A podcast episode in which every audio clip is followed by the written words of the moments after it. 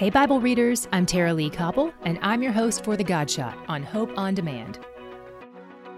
The love of Christ controls us because we have concluded this that one has died for all, therefore all have died. And he died for all that those who live might no longer live for themselves, but for him, who for their sake died and was raised. 2 Corinthians 5 14 through 15. What does it mean that the love of Christ controls us? In Greek, the word control means to hold together.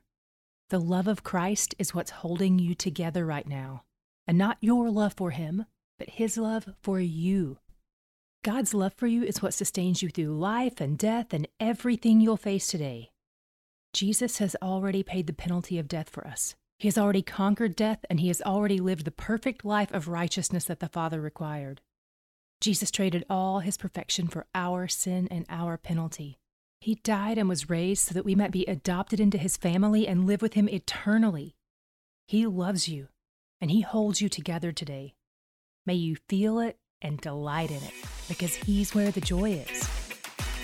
To hear more of The God Shot and other great podcasts, go to hopeondemand.com.